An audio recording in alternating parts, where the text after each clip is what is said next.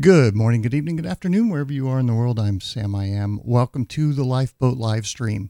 Okay, we've got a smorgasbord, if I said that right, of topics tonight to go through. We're going to talk about what's happening in Ukraine with Russia. We're going to talk about what's happening with crypto and finance. The bigger picture is really what's happening with um, not only the global financial system, but local financial systems as well. National, I guess it would be the right word for that. We're going to talk about, uh, you know, Agenda twenty-one, thirty for thirty, what that, what Agenda twenty-one kind of morphed into, um, because it all ties together, as well as, you know, what's happening with the uh, coronavirus, how that's been kind of put on the back burner, and more, even though more and more truth is coming out, there's a new distraction to push the normies to, and it comes with a brand new and very effective propaganda campaign around this war in Ukraine, because I, I, I have, I, you know, I, I really have no idea what's going on there. I'm not going to be like, oh, this week on To the Lifeboats, being an expert on Ukraine here, I'm going to explain to you and break down what's happening there. No, we, I don't think we have any idea. Like, there is so much propaganda coming from all sides. Warfare has changed, and you guys need to, like, put that one in your back, in the back of your mind, and know it's not done the same way that it used to be. We're in an information war. You know, this is, this is getting into the Alex Jones stuff a little bit, but he's absolutely right. Propaganda is paramount to any war effort, to anything that they want to push on the masses. And we're going to look under the hood a little bit tonight. And in, in the same way that I talked about in, I think, the previous last week's show or the week before that, how, you know, H I V and AIDS and A Z T and all that, and the, the billions, tens of billions of dollars that got started getting funneled through Fauci's organization, the C D C, was their heist, right? I'm, we're now going to tonight, really, this is what the show's really about, but how do you put this in a title? We're going to look at another one of the criminal enterprises that's organized within government, trying to pull off the biggest heist that they can get away with. Okay. So that's really what this show is all about tonight, but it touches so many different things. Uh, I think it's going to give you a different perspective on Oh, the world. I'll leave it at that. Okay, so let's jump in here. I want to start with something that we covered months ago, but I think it's important now for you guys to recognize this, to start thinking about it, and start really preparing for it. Okay, so this was, you know, Michael Burry, if you don't remember him, The Big Short, the whole housing crisis of two thousand eight, the collapse of the housing market, he called. He was, he created these synthetic short positions to bet against the housing market because he saw just how corrupt and, and bad it had become. And he came out a few months back. I don't remember exactly when this was, but we covered this uh, with this tweet storm, and then disappeared off Twitter again. He kind of comes in, like, breaks some windows, and then I'm out, and he leaves. So he tweeted the following. This was, I can't remember, somebody in the chat probably knows. Uh, people say I didn't warn last time. He's talking about the housing crisis. I did, but no one listened. So I warned this time, and still no one listens, but I will have proof that I warned. So he's talking here about, and they're going through this historically what's happening. We're heading into hyperinflation. It will happen this year is my opinion on it. I, I might be wrong, but I don't think so. I think we're actually probably already seeing it now. Hyperinflation is any is inflation that goes over thirteen percent. Okay, uh, the government's reporting seven, right? But if you go to, like, shadow stats dot org and actually look at the way they used to calculate it back in the eighties, it's probably more than double that. I would guess it's over fourteen, fifteen percent easy. I haven't checked. So that puts us in the early stages of hyperinflation. And kind of, he references this book and this gestation period that we talked about last time. We visited this subject to where you get eight years or plus, eight to ten years of gestation of that money sloshing around, building up in the system before a couple things happen, right?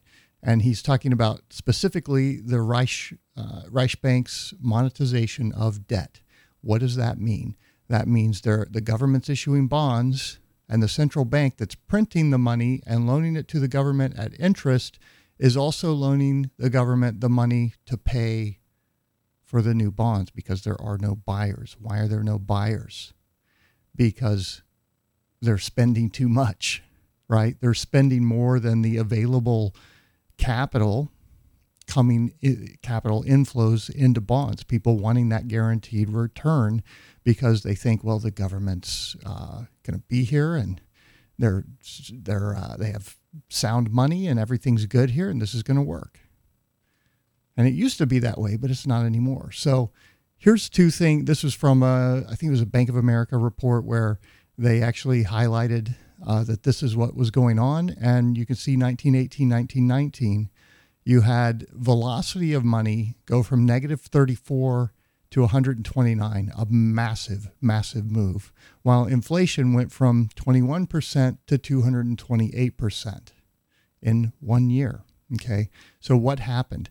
Money, velocity of money is so important. They've, what the Fed's done, uh, they've tried to keep that velocity low by kind of sopping up. This is where the reverse repo comes in, sopping up that extra capital, okay, or that extra, yeah, capital that they've pushed out, that they've flooded the markets with. They have to take it back up, and that's how they're doing it. And so it's basically just another scam for the connected government uh, institutions and so forth to take a cut of the loot, right? So Weimar Germany, it is understandable why B O A does not want uh, want to mention that particular name.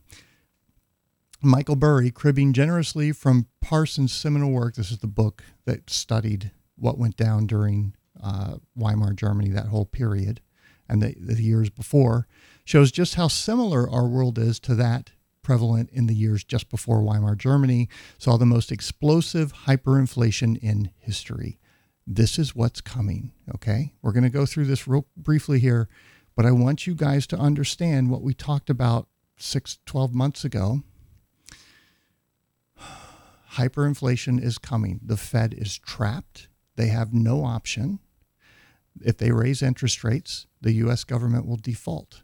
If they don't raise interest rates, the currency is going to hyperinflate. And I've talked about they are going to print their way in the ground. They're going to ride that dead horse into the ground. And right now, like, all four legs are broken. The horse is on the ground already. It might be dead. And the Fed's on there like, come on, giddy up, giddy up. Give him another shot of adrenaline. And the doc's like, but sir, I, th- I think the horse is dead. Give him another shot of adrenaline. That's where we are right now. The U S government is inviting inflation with its M M T, modern monetary theory. Uh, print a bunch of money and give it to companies and, you know, pick winners and losers and let the government basically take over all of uh, commerce. Brisk debt to G D P, M two increases while the retail sales uh, P M I stage of V recovery. Remember, we were going to have transitory inflation. How's that working out? Trillions more stimulus and reopening to books to boost demand as employees and supply chain costs skyrocket. What are we seeing today? We're seeing, I'm seeing tweets from people who went to the grocery store. I just spent, the bill was one hundred dollars and I didn't even get that much. What is going on? They are starting to wake up, okay? The life of the inflation in its ripening stage was a paradox which had its own unmistakable characteristics. One was the great wealth, at least of those favored by the boom. Remember me telling you about the guy who set up the COVID testing center, got certified by the government, and got the little facility set up?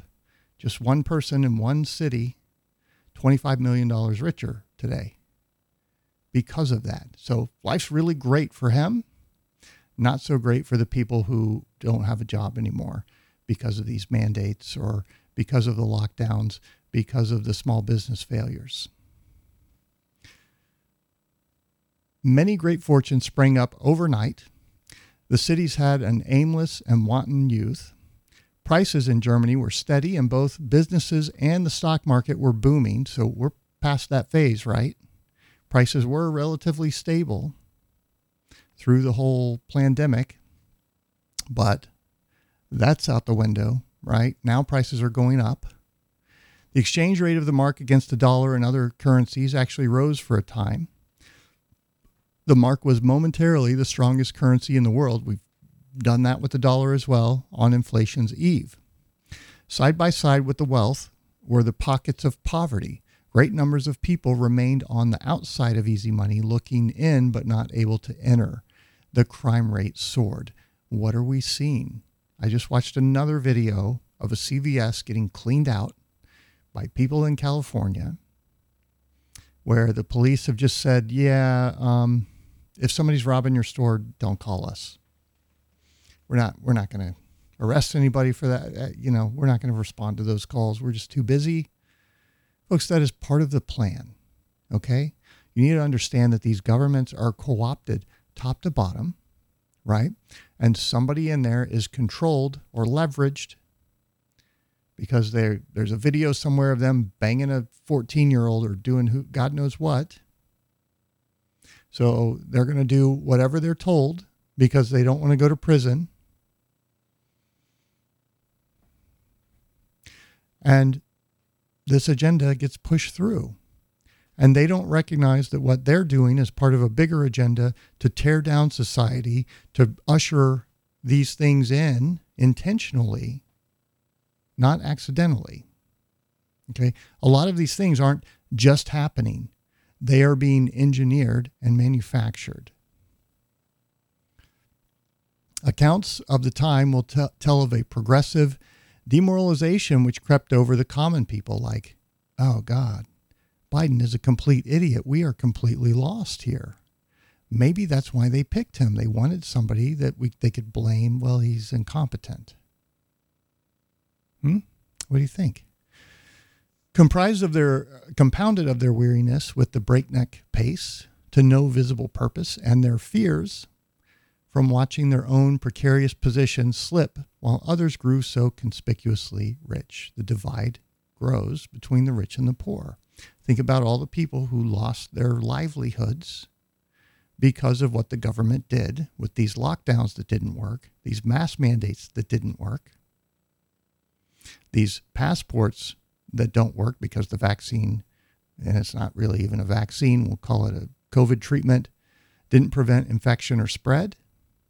So like, what good is a pass if you get a shot that doesn't actually prevent infection or spread, and and actually you carry a higher titer load and are more likely to infect others?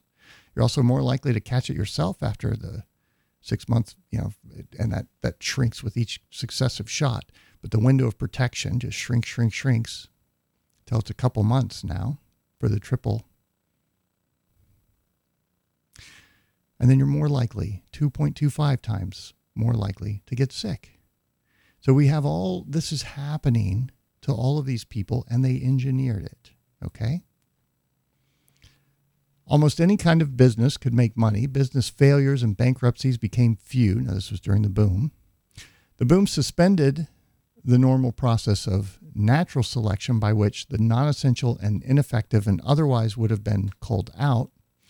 Spec and see, they picked winners. They used this to centralize the system and consolidate power amongst a few players. This is what the government does when they come in and regulate. You end up with consolidations and one or two choices. And that, you know, that, look at your cell phone service in the United States. How many choices are there? There's really three. Well, I think it's down to two national networks. I mean, yeah, you can go and get one of the M V N Os. It's a, just a reseller, but that you're either using A T and T or you're using, what is it, a Sprint or uh, Verizon's network.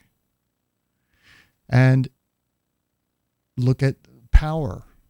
I, I mean, there's just, when the government comes in and takes these things over, that is the natural result. These regulations raise the barrier to entry, push new entrants out, make it harder for them to get a foothold and start climbing the ladder. And then they consolidate, and because it's easier to manage two choices than it is two hundred.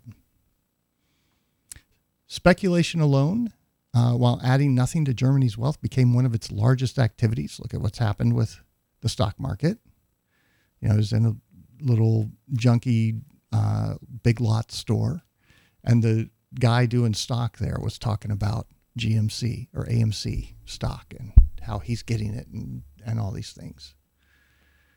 The fever to join in, turning uh, a quick mark or dollar, quick buck, infected nearly all classes. Everyone from the elevator operator up was playing the market. Yeah. The volumes of turnover in securities on the Berlin uh, exchange became so high that fin- the financial industry could not keep up with the paperwork. Gee, what happened with A M C stock? Remember when they stopped selling shares and bailed out their buddies in the hedge funds and then blamed it on, well, the the back office settlement system just couldn't keep up with the volume. We're sorry. It wasn't our fault. And the bourse was obliged to close several days a week to work off the backlog. Hashtag Robinhood. Exactly. Exactly. All the marks that existed in the world in the summer of nineteen twenty-two were not worth enough by November of nineteen twenty-three to buy a single newspaper or a tram ticket. That was the spectacular part of the collapse, but most of the real loss in money wealth had been suffered much earlier. Throughout these years, the structure was quietly building itself up for the blow. Germany's inflation cycle ran not for a year, but for nine years, representing eight years of gestation and only one year of collapse, right? And that's where we are. I think that's coming this year. It starts at least this year. His punchline was above, written in nineteen seventy-four, about nineteen fourteen to nineteen twenty-three, and then makes the ominous extrapolation. This is Burry. Uh, two thousand ten to two thousand twenty-one is the gestation, adding that when dollars might as well be falling from the sky, management teams get creative and ultimately take more risk. Hello, Michael Saylor. We're, we're borrowing uh, or selling bonds to buy Bitcoin with. Paying out debt, finance dividends to investors, or investing in risky growth opportunities has been a frugal mentality, hands down. We are there now. The only question is, when do we enter the exponential currency collapse phase? And I say this year. So that is what's happening, folks. That is exactly what's happening. And oh, I've got a tweet here from John that may have gotten deleted. Yes, it did. Shoot. Okay. Uh, hold on. Let me see if I can find this, because here it is. Their balance sheet hit another record high this week at eight point nine three trillion dollars. And what he's talking about there is the balance sheet of the Federal Reserve. Slowly say that out loud. It's a staggering statistic, and I don't care what they say. I won't believe they raise rates until they raise rates, and he's absolutely right. They're going to ride this horse into the ground, and it's already, legs are broken, it's dead, and they're like, hit it with another shot of adrenaline to get this baby going. It's like, what are you talking about? It's dead. He's uh, referencing this Charlie B- Billow tweet, and this is the Fed balance sheet. Now, last time we looked at this was that dip right there back twenty, twenty nineteen, twenty twenty. And what did I say? They are going to try and taper off. That's what this represents. They're not pushing more money out into the markets.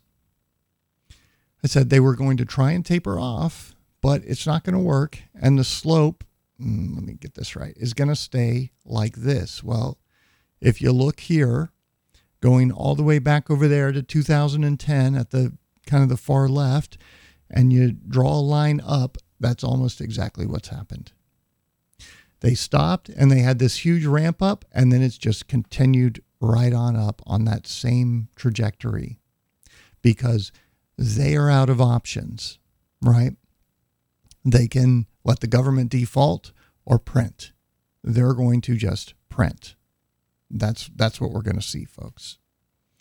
And they this will blow up in their face, no matter how many tricks they have up their sleeve to try and, you know, push it down over here. It's going to pop up over there. Now, we also have, at the same time that we're going into this hyperinflationary period, we have these globalist organizations, the W E F, the W H O, uh, the U N, and, you know, so on, pushing their agendas on us. Now, it used to be Agenda twenty-one, right? Which is, if you've seen The Hunger Games, that's Agenda twenty-one. That's what the author kind of based it loosely on. And what did you have there? You had this capital city of the extravagantly wealthy that did all these crazy things and enjoyed this wonderful life, right? And then you had the districts, which were spread out and isolated and separated. And they were there to basically serve the capital. And what was in between? Just vast wilderness, right? These vast rewilded areas, and this was in Agenda twenty-one, it's in Agenda thirty thirty. And here they're saying, or sorry, the Milgram Experiment is a smart lady on Twitter. Uh, she's pointing out, ever wonder what happens after the great die-off? Now, what is she talking about? She's talking about the people who are COVID treated, because that's what's going to happen to a lot of them. By twenty thirty, thirty percent of the land will be conserved. People will be moved off of rural land and out in the suburbs and crammed into the smart cities. You will live in isolation in tiny pods, prison cells, wired to an obedience platform, the social credit score, basically. And your money will be completely controlled, and they will have visibility of all your data coming in and out, and be able to tell and punish you appropriately if you're misbehaving by engaging in wrongthink. And so U N Biodiversity Plan calls for protecting thirty percent of the earth by twenty thirty. What does protecting mean? Oh, that means they run people off the land, just like they did to the Native Americans here, onto, you know, reservations, non-protected areas. That's all. This is just a protected area now. So you're going to have to move. We're going to uh, go ahead and burn your house down. Thank you. Thank you for coming. Thank you for coming. Thank you. Thank you. Thank you, Thank you for coming. Thank, Thank you, you for coming. Thank you. Species are being wiped out at a, at a terrifying rate. Ending a crisis. Ending the crisis requires swift global action. And there's a little more of this. Um, Actually, let me read that bit down there. To reverse the rapid loss of species around the globe, world governments should protect nearly one-third of all lands and oceans. So that means they're going to cut down on fishing, right? So where's that food going to come from now? Well, I mean, maybe some bugs. How about bugs? Conserving thirty percent of America's lands and ocean by twenty thirty, the executive action will direct the Interior Department to outline steps to achieve the president's commitment to conserve at least thirty percent each of our lands and waters by the year twenty thirty, as recommended by scientists. Oh, that sounds wonderful, doesn't it? Because the medical scientists, scientists did so well with the whole pandemic, right? Implementing the lockdowns that didn't work, the masks that didn't work, the vaccine passports that didn't work, put out a bunch of false claims, deplatform people for misinformation when in fact they were the ones spreading misinformation. Let's put them in charge of the climate. Sounds great. In order to safeguard our health, food supplies, biodiversity, and the property of every community, Interior will undertake the process with broad engagement. Oh, they love these big words, including agriculture and forest landowners, fishermen and outdoor enthusiasts, sovereign tribal nations, states, territories, everybody.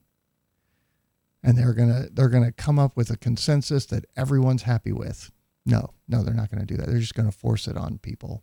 It's like, well, you know, we gave you the chance to give your input back here to our committees, and we thank you very much for coming. So they're going to supporting local, state, and private and tri- tribally led nature conservation and restoration efforts that are underway across America over the coming months. This is where they're heading. This is part of the bigger agenda that all of this involves. You see what Tom Weiser had to say. Um, most other major corporations have capitulated to the U N Agenda twenty thirty, for which Klaus Schwab and the W E F puppet are all working, including Biden delivers his thirty by thirty plan to give control of thirty percent of the land and water to the U N. There you go. Oh, hand over our sovereignty. That's where this is going. World government, right?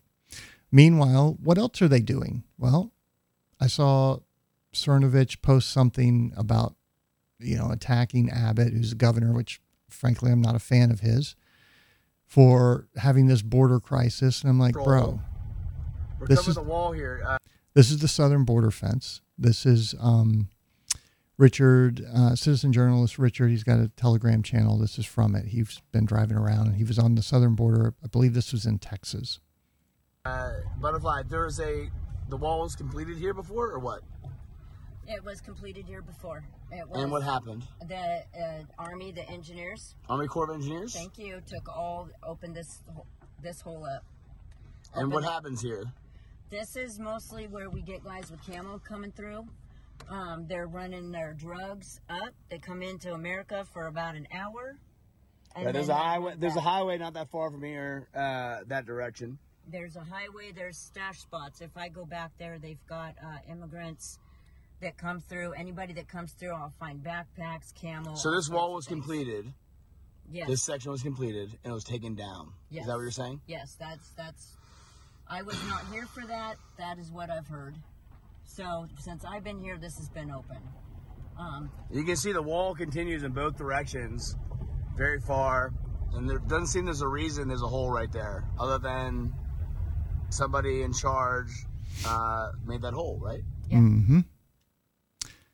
Somebody in charge in the federal rego- in the federal government opened up holes in the fence to allow people to come in to, you know, uh, consume resources, so that the situation, they can be overwhelmed, because that's also part of this process. They want to bring in all of the immigrants to help create chaos, to have this dependent class that they can use to manipulate voting. It's all tied together, folks. You have to recognize that. Okay. I like this uh, comparison I saw.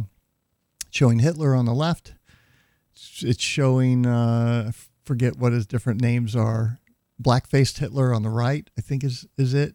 Um, they both did what? Implemented health passports, suspended civil liberties, censored opposition, created two classes of citizens, the treated and the untreated, forced healthy people into isolation. Yep, doing that. Banned certain demographics from cinemas and restaurants. There's your vaccine passports. Force people to un- under, undergo unwanted medical interventions. There's the coercion. Anybody the federal government could coerce and force into taking the COVID treatment was pressured into doing it. Use the media to control public perception. Yeah, absolutely, that's happening. And not just the media, but created censors, the fact checkers who are funded by the pharmaceutical cartels to create, you know, the narrative of truth. Force certain demographics out of their professions. Mm-hmm. All of those things. It's all repeating. And this is what the fourth turning was really all about. These eighty-year cycles of twenty, roughly twenty years apiece. The last time this happened was World War Two. And we are going through this whole thing again because we didn't fix the problem in the first place. So a lot of things have happened up there with uh, Justin Trudeau and Canada and the government and so forth.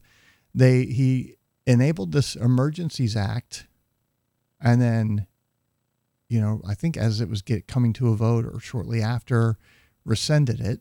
Right, forty-five. I think it was forty-five minutes after it passed or something. Is if you're wondering why Justin Trudeau had to roll back the Emergencies Act and start unfreezing bank accounts, because that was the other thing. They started freezing all the bank accounts of the truckers. Here's why. They triggered a run on the banks they couldn't sustain. It would have collapsed the system. We have the power. When you guys realize that, this will end. And here's Graham Howard. He re- replied to this below. This is true as my friend works in a bank in Alberta, and she said they ran out of money. Lots of irate customers demanding their money and closing their accounts because people are tired of this. They see where this is going. This whole system has just crept up around us, and it gives the government more and more control and authority over you and your decisions and your options and your choices and your lives. And they want to have absolute, complete control over your money, over your movements, over your uh, medical decisions. They want to take all of that away for themselves. And they will, I mean, these people are psychopaths. What do you think they're going to do with that power? It's on the Georgia Guidestones. They want five hundred million people. Somebody with some money put that up there.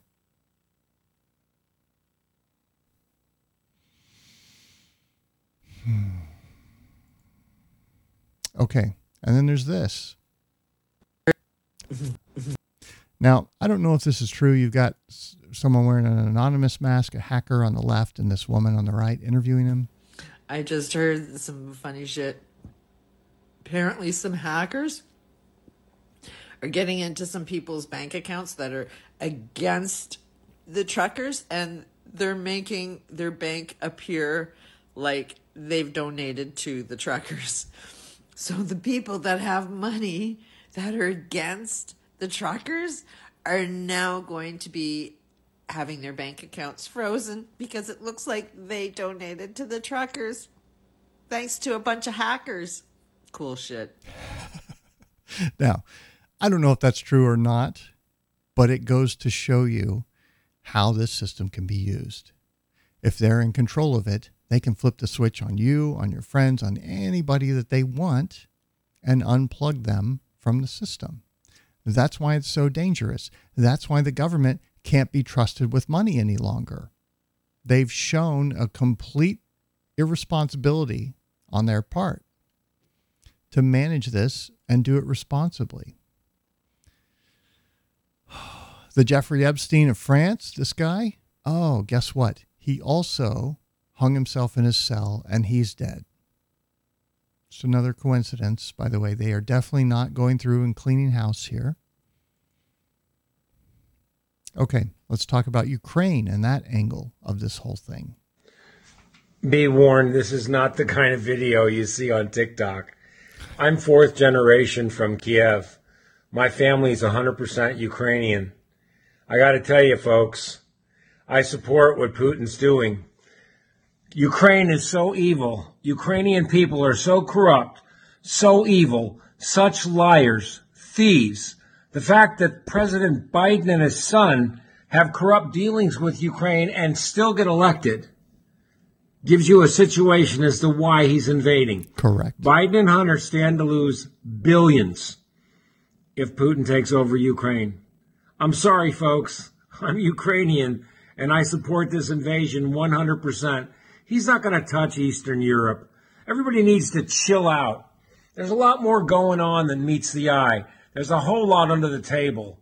And there's a massive mafia in Ukraine. How about the whole country? Okay. So that's an excellent sort of opener because that's really where we are, right? There is, who knows what the truth is, but we're going to look at some things that are happening and maybe, um, I don't know, give you some things to think about here. Okay. Start right here. Okay. What are the odds of all four people having children working for Ukrainian gas companies? And you've got, of course, Hunter Biden, Joe Biden's son, the president's son, John Kerry's kid, Pelosi's kid, and uh, Mitt Romney's kid. What's happened here? Okay. Well, it's laid out beautifully right here by Glenn Beck. He did this back in October of twenty nineteen. It's called Ukraine Scandal. This is on YouTube. Ukraine Scandal Explained, chalkboard on D N C collusion, Biden, Soros, Trump, and more. And what he's got on the board right there is, uh, here I can blow it up for you guys, is down there at the bottom where he's pointing, that's Joe Biden on the left, and then his money manager below that, and then to the right, Hunter Biden. And the reason that he did that is because shortly after, you know, this chain of events started, right, with the ouster of the president, like they overthrow the regime and then bring in their corrupt gang to pull off this heist. Shortly after that happens, these two guys, his son and his money manager, become consultants or get on the board for Burz, uh, Bur, what is it, Burma or Burisma? This oil and gas company in Ukraine. What's happening here? That's, they are stealing the money from dollar holders, right? Because it's not, I mean, it's not even taxpayers at this point that we're talking about. If you use dollars, this money is coming out of the value that that dollar buys. That's why it's shrinking so fast, because they have looted so much of the value of the wealth that is stored by many of you in dollars that it's starting to make everything get more expensive. I mean, pl- sheets of plywood for building a house, seventy dollars, seventy to eighty dollars at the store. A year ago, twenty bucks. Do you know how many sheets of plywood go down on a roof or flooring for a house? That's a lot. I mean, it's it's crazy. And we looked at those studies. It was, I think it was eighteen thousand dollars to the average house. It might have even been more. And then it, the following month, it got even more expensive. And that was blamed on like, oh, well, it's COVID and the mills have to shut down and this and that. And da, da, da, da. Now what? Now what's the excuse? Because it's not gone. It's not transitory. We're heading into hyperinflation. Okay. And it's because of what these guys have done. This starts in twenty fourteen when they started pulling this heist off. Well, look, and, and he, you know, def- if you haven't seen this, definitely go watch it. It will give you an incredible perspective on what is happening in Ukraine, right? They've basically just turned it into a viper pit den of corruption, right? And that's what this graphic right here shows so beautifully. It's like, well, Joe got in, got his son in, and then, well, okay, let's do it for me, Joe, too. And you can see everyone that's in the little criminal gang here, because they're all getting, this is like their lifetime perpetual income. Their kid gets to stay on the board and they get fifty grand, one hundred grand a month, million dollars here, a few million dollars there. one point eight billion goes missing in the, uh, of, you know, U S, uh, what, what is it called? Foreign aid, because they're going to help Ukraine get back on its feet after the overthrow that they engineered. And then one point eight billion goes missing. Another billion goes missing a few months down the line after that. Uh, it was this uh, guy who was not granted a visa to be able to come to the U S because he was basically a criminal. That it was his bank that they put the one point eight billion in, and he lost it and just doesn't know what happened to it. These guys are just siphoning it off, folks. This is just a, a criminal gang. This is really the focus. This is the most successful criminal gang, hopefully being taken down. Now, I don't know if that's the case or not. I, I'm up in the, I'm on the fence about that, but there are at least indications that maybe that's what's happening. That maybe that's what this is all about. Why Putin just out of the blue is invading, but he's not invading, but he is invading. And we've got people running around with uh, plywood A K forty-sevens and shit. I, I, who knows? But here you go. Here's the gang. This part of this circle of thieves in the government that's pulling off their heist with the Ukraine deal. See, this is how they go in. Maybe just a millionaire and with a salary of one hundred seventy thousand dollars a year for life, because, you know, with free medical care for life and all that, because, you know, they're, they need to know what it's like for you living under their system. So they've created this utopia for themselves. I lost my place. Okay. Anyway, th- this is the nexus of this thing. And there's there's Hillary Clinton, Adam Schiff, Pelosi, uh, Biden, Swalwell, remember Fang Fang Bang Bang, the Chinese spy that was fucking him. And he's, of course, the chairman of the Intelligence Committee, but that's not a conflict of interest. The F B I came in and checked it out, and they said there was no conflict. You don't know what you're talking about, fake news. Because the F B I is so reliable and trustworthy at this point. That's why their morale is at an all-time low. People are recognizing how corrupt and bought off these organizations, these entities have all become. And, I, you know, there's some great people at the F B I that do good things and, you know, stop some really bad people. But the leadership at the top is corrupted. They're leveraged, they're corrupted, whatever. They're in on this because they want to enrich themselves at your expense. And there's no changing this until you change government's ability to grant itself a monopoly on violence. It's going to come back to this again and again and again. That's what history shows us until we choose something different. And then there's Bush Presidential Center, all of them condemning what's going on in Ukraine. This is horrible. Get the Russians out of there. It's definitely not because that's where we run all of our funding through, right? What else is going on there? Well, here's a thread from Clandestine.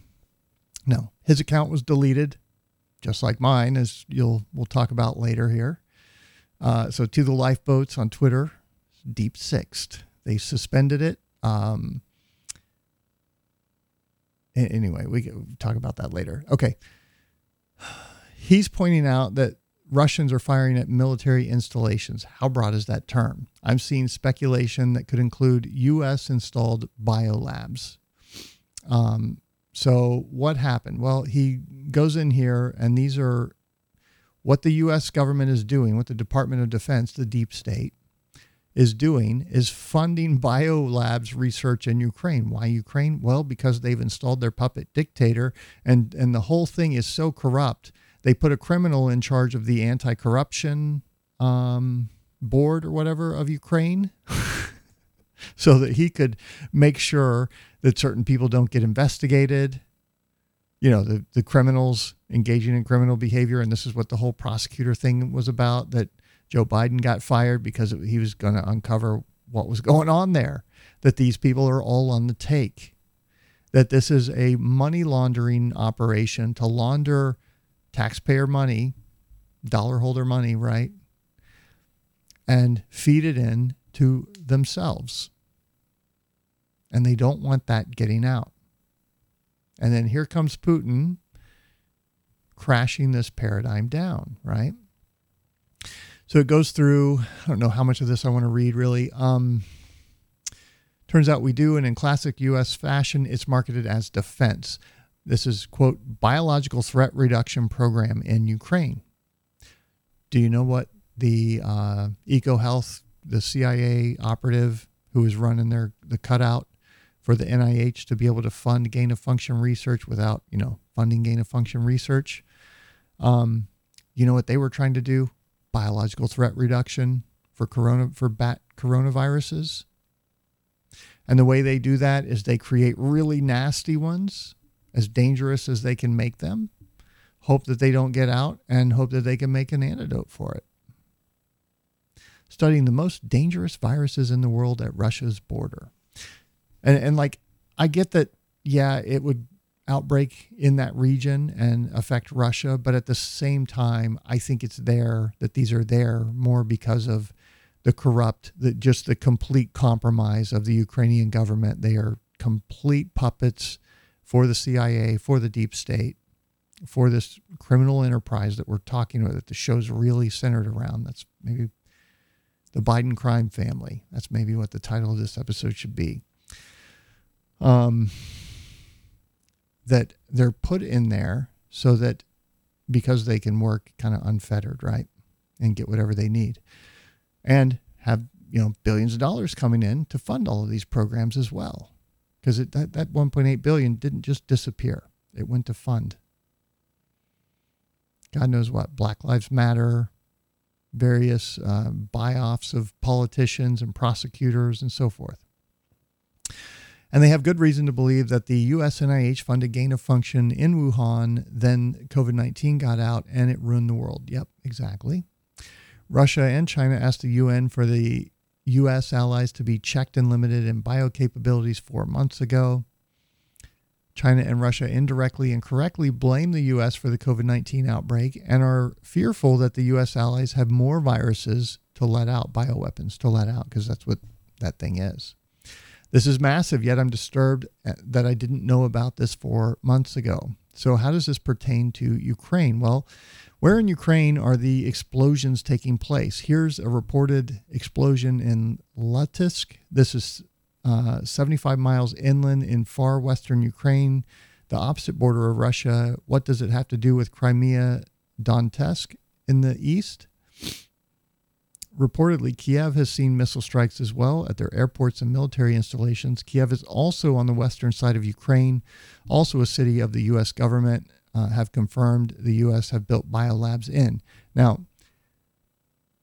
the big problem with this, and, and he goes down, you know, goes through some more here. We're not going to read it all, but this is sort of the, the punchline of it is, oh, look, we've got military, uh, our U S government biolabs up here, here, and here, and then down here, it's the same places they sent missiles into. Okay, there are also population centers. The way to confirm this, of course, is to get some pictures of the strike sites, and is that where the lab was? I don't know. We don't, I don't think we have that answer. It's easy to draw circles on a big map like this, but you're, I mean, every one of these red dots is one hundred square miles probably. So what does that really tell us? But another angle to consider, that what Putin's actually doing here is helping root out this corruption, like the guy was talking about when we opened this segment, right? And at the same time, putting the tinfoil hat, conspiracy hat on, he supposedly sent soldiers in to secure Chernobyl, um, which would have radioactive material for, you know, uh, radioactive dirty bomb or something like that. Uh, it, it's also speculated that, well, what, what better place to have some kind of child trafficking center or something like that where nobody goes, access is so highly controlled. Maybe they do, maybe they don't. I, I don't know, um, but it's interesting. And of course, then there's the self-interest where, oh, Putin's trying to take over so that he can control the pipeline and access to a warm water port where you don't have to bring icebreakers in to get to the uh, the harbor kind of thing. What's the truth? I don't know. Who knows? Um, I think it's somewhere in the middle, but I think it's not a coincidence that this is breaking out in Ukraine and this is the literal viper's den of these criminals and crooks. Especially in the context of all the Q stuff that we've looked at over the years, right? Now, here's another one.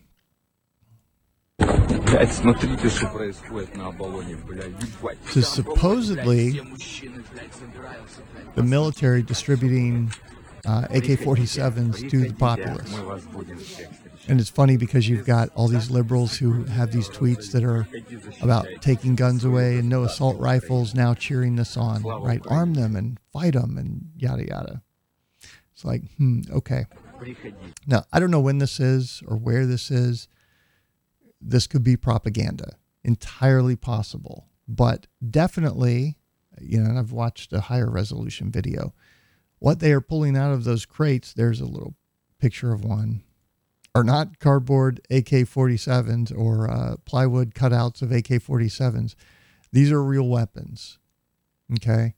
And they're walking away with them in different directions and so forth. What else have we seen? Well, remember the story about the thirteen sailors on the islands that uh, told the Russian warship, go screw yourself, we're not surrendering, and they killed all thirteen of them. Yeah, no, they surrendered. That was propaganda, but very effective. Remember the, some of the photos of the president who's a millionaire and could be anywhere, and yeah, and he's fighting. Yet those were like three month old photos. Mm-hmm. And then we also have people running around press pictures of these pieces of plywood where they're carrying, they're cut out like an A K forty-seven. I have no idea what the hell is going on at this point. And maybe that's the point, right? Maybe is to flood. This is a common intelligence tactic. If some truth gets out, they flood the market with so much conspiracy theory, misinformation, and so forth that nobody can discern what's true and what's not. I think that's what's at play by both sides here. So I don't know what to tell you, but weird things are happening. I think this is very real. This is a dad.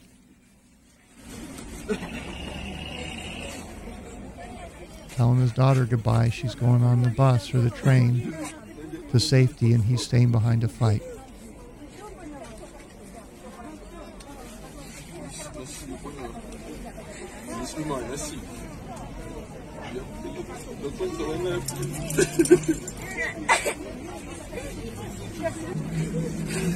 We may never see him again. This may be goodbye. This is war. This is what it means to go and kill each other for these psychopaths. When are you going to say enough is enough?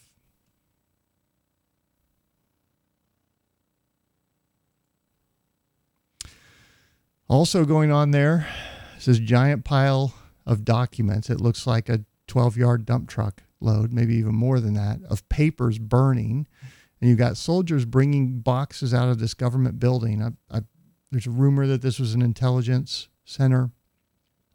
And they're burning all these documents. Are they burning it because the Russians are coming in to take it? Or is this part of the cabal's stash, right? Uh, either could be true. Uh, you know, we don't really know. But here's another potential angle.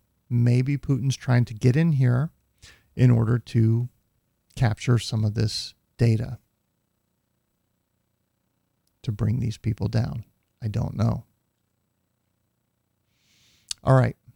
Speaking of, let's talk crypto here a little bit. This was Thinking Crypto. Tony did a great job um, with this interview. I want to play a little bit of it. Now, this may be, uh, Joe, uh, an awkward question to ask you, but I have to ask it because there's a lot of video clips, a lot of connections, documents, and so forth. Um, you know, why do you think Jay Clayton handled the lawsuit the way he did on his way out? And in addition to that, there, there's... I, lo- I haven't seen to- any of Thinking Crypto's videos in a while, and I love it that he's asking like a hard question. He's kind of struggle- stumbling with it, but he used to be so softball and... Not saying he was a P, but he was a P.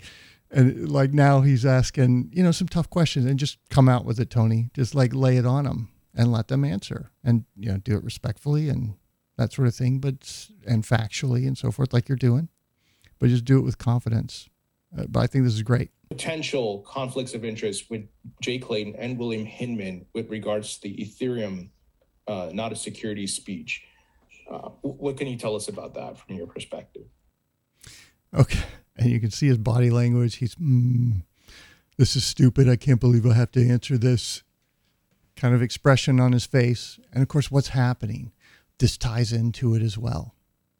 You've got the compromised government organizations giving a free pass to Bitcoin and Ethereum while kicking X R P in the teeth because they want China's system, gold-backed C B D C or whatever they're going to roll out here, to be the dominant currency so that they can do all the hyperinflation and benefit from all of that wealth of the yuan being the reserve currency of the world. They want to take the reins. And what's what crypto offers us is the chance to throw off these masters and have nobody in charge. And if the government needs money, they have to get it like everyone else instead of stealing it from us. That's what's at stake here, and they can't let that happen.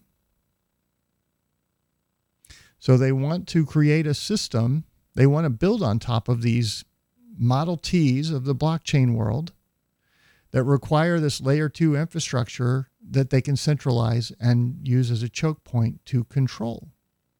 That's the whole plan here. And so this, and Joseph here, when he answers, he just can't comprehend how this thing could be compromised because, well, there's too many people involved. And I don't think he really understands all of the persuasion and, and influence that these guys have over the process. Um, I mean, obviously I, I am aware of the, uh, the, uh, the allegations around that. Um, I, I, I don't put a lot of stock in it, honestly. Um, uh, it, it's, it's just, it's just not how, um, the S E C operates. It's not how those two gentlemen in particular operate. Um, I, I, I, I view those um, allegations as uh, conspiracy theories. Um, you know, it's the the status of, of Ethereum um, as a security, um, like the status of Bitcoin uh, as a security, and, and any any other sort of asset that the staff is looking at.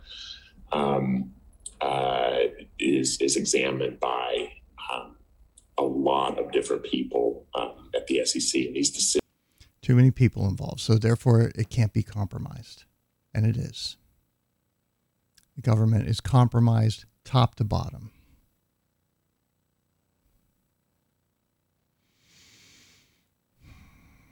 Okay. Um, and let me just say, let me think if there's anything else I wanted to add to this. Okay. Also, part of this sort of struggle that's happening with crypto as the old financial system falls apart, their plan is, well, we just push them into a cashless C B D C. We control it completely. We get to, you know, say what they can and can't buy, who they, which causes they're allowed to donate to.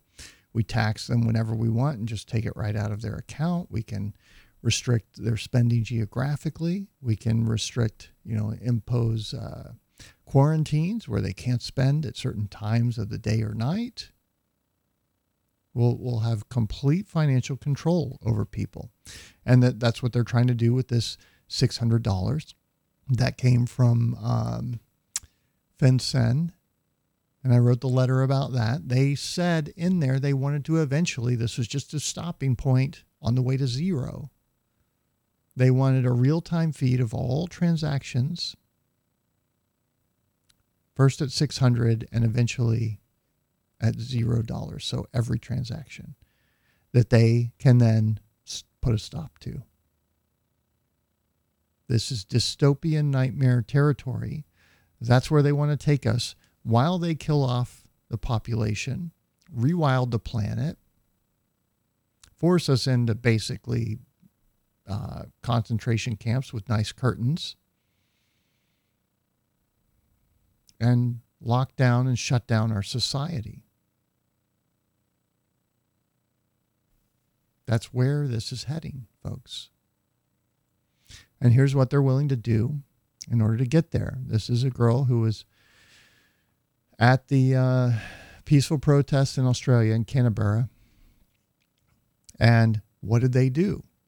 They put up their L R A D machines. Remember this video? It's unbelievable. That is yeah. got eighteen. It was peaking out their meter. That's an R F meter that's picking up. Or it's got three different uh, antennas on it that it's measuring. Picking up radiation in the area of the protest. And they were indiscriminately microwaving the people who are in the area. That's just, that's what that inflammation is caused by. They're like, oh no, it's sonic. And no, It's putting out R F energy. It's okay. The microwave oven is one hundred watts. The cell phone is less than one watt typically. Okay. I don't know what exactly they're putting out there, but it's the same technology is what you need to kind of understand. There's some minor differences, but R F radiation is R F radiation. This is a weapon of mass destruction. If they turned it all the way up, people would start dropping dead.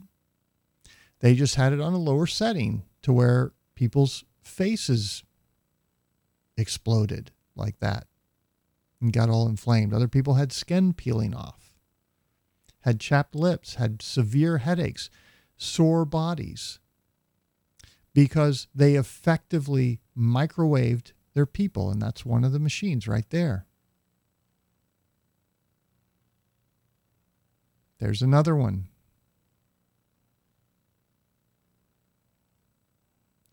They are using weapons of mass destruction against their own citizens in Australia. And of course, all of the places still pushing, Canada, Australia, pushing hard on these uh, COVID agendas and vaccination agendas, are tied to the W E F. Have leaders that have been penetrated by, as Klaus Schwab has said, famously said, they've all been compromised. And we're going to talk some more about that. It's a great thread for those of you that want to do uh, read through some of this. It's this is Kathy Kathy Fox. It was February seventeenth that she tweeted this thread, and it goes into a lot of detail on L R A D and so forth. Oh, what frequency is it? two point six gigahertz. two point six five gigahertz, yeah. Which I think is like a microwave oven frequency. Surprise, surprise. Now, I saw this. This is in Australia, Western Australia. This is along a highway, and someone has spray painted, "Coercion is not consent. Take off your mask." They've spray painted so that you can smell the bullshit. And they've spray painted this on a wall along like a jogging path that runs a really long way down the down the freeway. Uh, and it's these are huge letters, very visible from the car. It says, "The people hold the power." It's very true. "The media is the virus. Stand together. Stand strong. Corrupt, not COVID. End the mandates. Change uh, is coming. Hold the line." And it's got some hearts. "Enough is enough. Pro-choice. Freedom. Protection. Uh, protect the children." And that was the last one. So I'm watching this and I'm like, this is the beginning, the beginnings of a resistance, of an insurrection. And that, I think, probably scared the shit out of them when they saw this. Because if this starts popping up everywhere, people start getting organized and fighting back against the government. That's where that's heading. Of course, what's Trudeau doing up here in Canada? We'll defend Canada and our allies will defend democracy. He's coming out against Russia, of course. Has nothing to do with this W E F association. We are taking these actions today to... St- of course, when Klaus Schwab was talking about penetrating cabinets of big governments, he specifically mentions Trudeau here. Stand against authoritarianism. But that's a coincidence. He is now standing against authoritarianism, authoritarianism as an authoritarian, which is quite interesting. The people of Ukraine, like all people, must be free to determine their own future. We will continue working with our... Says the man who refused to talk to the truckers. Our international partner... Went and ran off and hid. ...to safeguard Ukraine's territorial integrity and prevent... further Russian aggression. Now, the interesting thing about this video is not what this worthless piece of crap had to say, but what's Canada going on with allies. The deputy prime minister in the background there. Do you see her like freaking out again, blinking her eyes, her head's down. She's turning her hair over, takes deep breath right there. Her head's still bobbing. Her eyes are blinking. It's so weird. What the hell is going on? Another deep breath right there. Canada and I thought, and well, allies. Maybe she's having like a panic attack, perhaps. She could also be vaccine injured. And she's having neurological damage that's causing her to have those movements involuntarily. Now, put the tinfoil hat on again. There's somebody who claims they knew her years ago and has seen her recently and says, that's not the same. She's, it's not the same person. So who knows? Maybe this is a body double. Maybe this is a clone that's malfunctioning. It could, could potentially be that weird, folks. I, I don't know. But something strange is going on here. And if she's vaccine injured, it, that kind of explains it for me. Like, they, what are they going to do? They can't come out and admit it. They can't get rid of her because she might turn around and come at them with the truth and, and call them out for, you know, dumping her off. But they've got a problem here. Whatever's wrong with her doesn't seem to be going away, because this is like the third appearance where she's behaved that way. First one, I thought, okay, maybe it is just a panic attack, but then the very next one, same thing. So what the hell is wrong with her? And she's number two for this guy, which may be make, ex- exiting stage left soon for an unknown reason. Who I, I don't know why, but. And then what's going to happen? Freak out lady back there. It's going to be the new prime minister. It's going to get interesting, folks. Okay. Let's talk COVID a little bit. Um, this is from U N C Chapel Hill. This is one of the, pri- this is where uh, Dimitri, who does the niacin protocol and so forth, this is where he went to school, okay? Or to college for, to get one of his degrees. And this is Ralph Baric, who's one of the ringleaders. We're now back to the, you know, the Fauci criminal enterprise, criminal gang, whatever. Ralph um, was at my first faculty.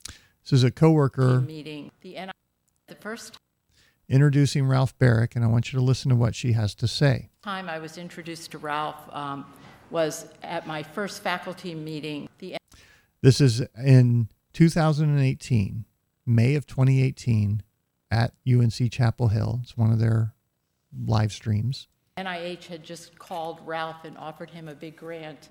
Um, to study SARS, and um, hmm. having just been at the N I H, I knew how unusual that was, that somebody got called and offered a large grant. So Ralph is going. Isn't that odd? Ralph gets this very unusual, very large grant to study the virus that later comes out and is unleashed on the world. Huh. To talk about um, how bad it will, it could be and what we can do about it. I So twenty eighteen, two years before the thing breaks out, what's he talking about? I wanted to give you good news. You can, there are winners out there, right? So if you're looking at, if you want to be prepared and make money in the next pandemic, if, that, if that's what you want to do, buy stock in hazmat suit makers and protective clothing, or vir- or companies that make antiviral drugs for that particular pandemic. You'll probably do pretty well. There are actually uh, Sounds mutual awesome. funds for pandemic preparedness. Uh, pandemics really are uh, p- times of opportunity. You can get rich. And listen to this. It just keeps getting better. Pandemics really are uh, p- times of opportunity. And I like George, George R R. Martin's quote of chaos is a ladder. Um, huh. There's an opportunity for people to have political gain, financial gain, and personal gain during times of social upheaval. Political gain, financial gain, personal gain. In times of social upheaval. That's what this thing was really all about. Creating the chaos to push the agenda. And now we're getting to the end stage of their plan here. And that will probably occur. There will be misleading stories on social media, miracle cures that will be touted, conspiracy ser- theories. Conspiracy theories, misinformation, miracle cures like, you know, remdesivir, that after the third dose, you have a twenty-five percent chance of surviving. But it gives a twenty percent bonus for the hospitals that prescribe it. So, you know, that's good. Uh, the scientific community may run into all sorts of ethical dilemmas. Uh, at U N C, mm. there's at least a dozen univer- uh, faculty who can have experimental vaccines already within two weeks. There's other groups that will have uh, be able to test drugs for ability to inhibit virus replication in cell culture that will be done within a month. And those will get published. There'll be lots of hype. There'll be news reports. None of it's F D A approved, none of it's truly safe, but if it's... None of it's F D A approved, none of it's truly safe. What did they do? They developed a drug, several drugs in a few months, right? What does Moderna brag about? seventeen days or something like that.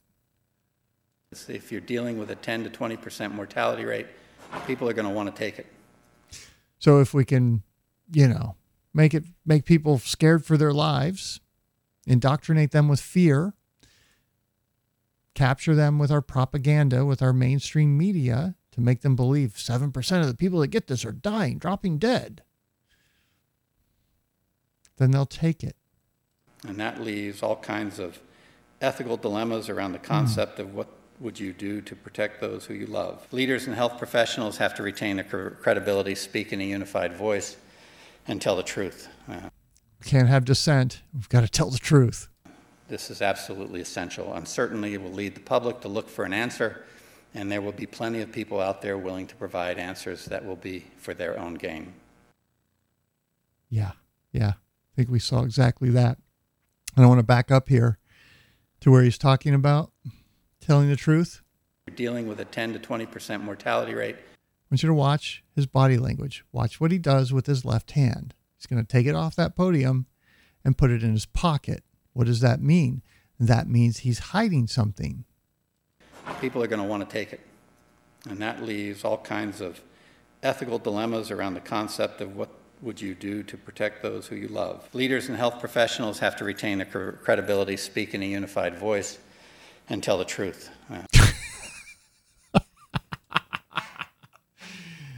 He just lied.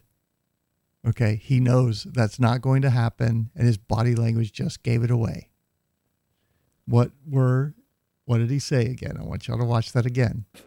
Ethical dilemmas around the concept of what would you do to protect those who you love. Leaders and health professionals have to retain their credibility, speak in a unified voice, and tell the truth. Uh, this- and once he's done saying, and tell the truth, the hand can come back out of the pocket and back on the podium because he's done lying.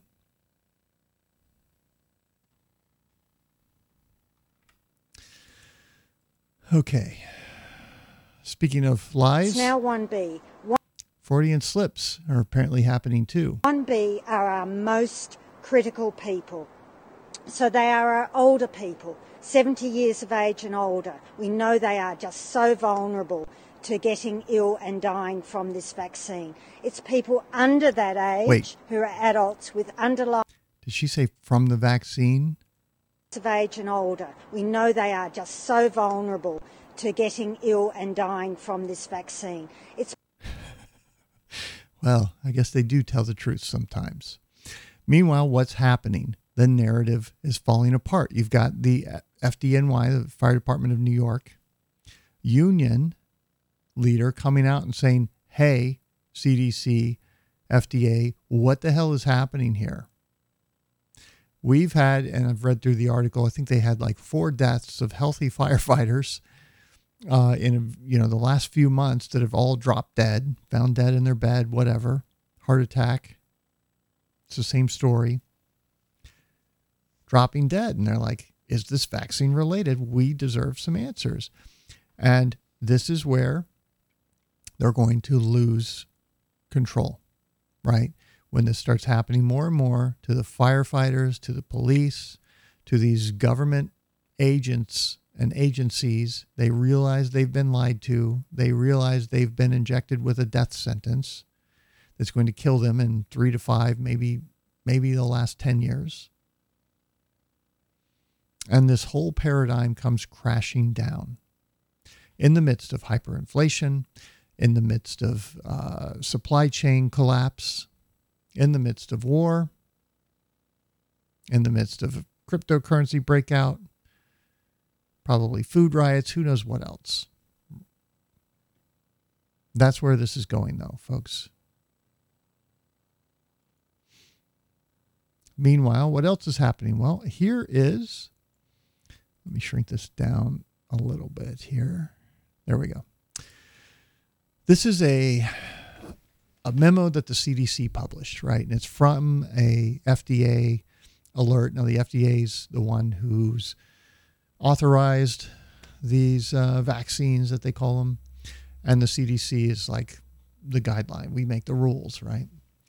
This alert reports that false, and so the, the C D C is sending out a memo to its health, health staff and clinical laboratory staff to let them know about what's happening. And what is it? Well, the alert reports that falsely reactive or false positive syphilis tests can occur in some people who received the COVID nineteen vaccine.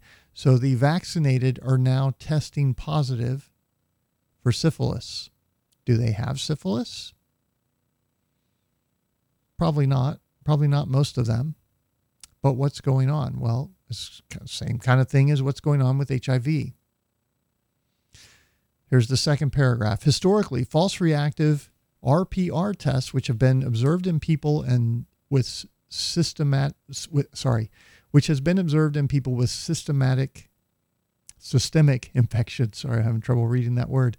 Unrelated to syphilis, such as tuberculosis. It's a common vaccine side effect. People are getting, you know, this is the long COVID thing. Rictus, rickettsial diseases. Now, I had to look that one up. I wasn't aware of it. And it turns out it is a bacteria here. And the interesting thing about it here, being an obligate intracellular parasites, rickettsitis depend on entry, growth, and replication within the cytoplasm. Now, that's the gooey stuff inside the cell of a living eukaryotic eukaryotic uh, host cells. What are those? Those are typically endothelial cells, which, by the way, what was um, Doctor Ryan Cole telling us that he's seen in his lab tests that he's doing, you know, with his eighty-employee lab that's running t- tests for doctors in twelve states looking at cancers. He's seen a twenty x increase in endothelial cancers. So now we have, and then the third one, endocarditis. What is that? That's heart inflammation. So every single one of these underlying systemic infections is a COVID treatment side effect. So these people are getting this shot. They're getting these underlying conditions. And it's causing them to test positive for syphilis. Another indication that the F D A and the C D C know what's happening and are still pretending like it's not. And they're just going to let these people die because that's the plan.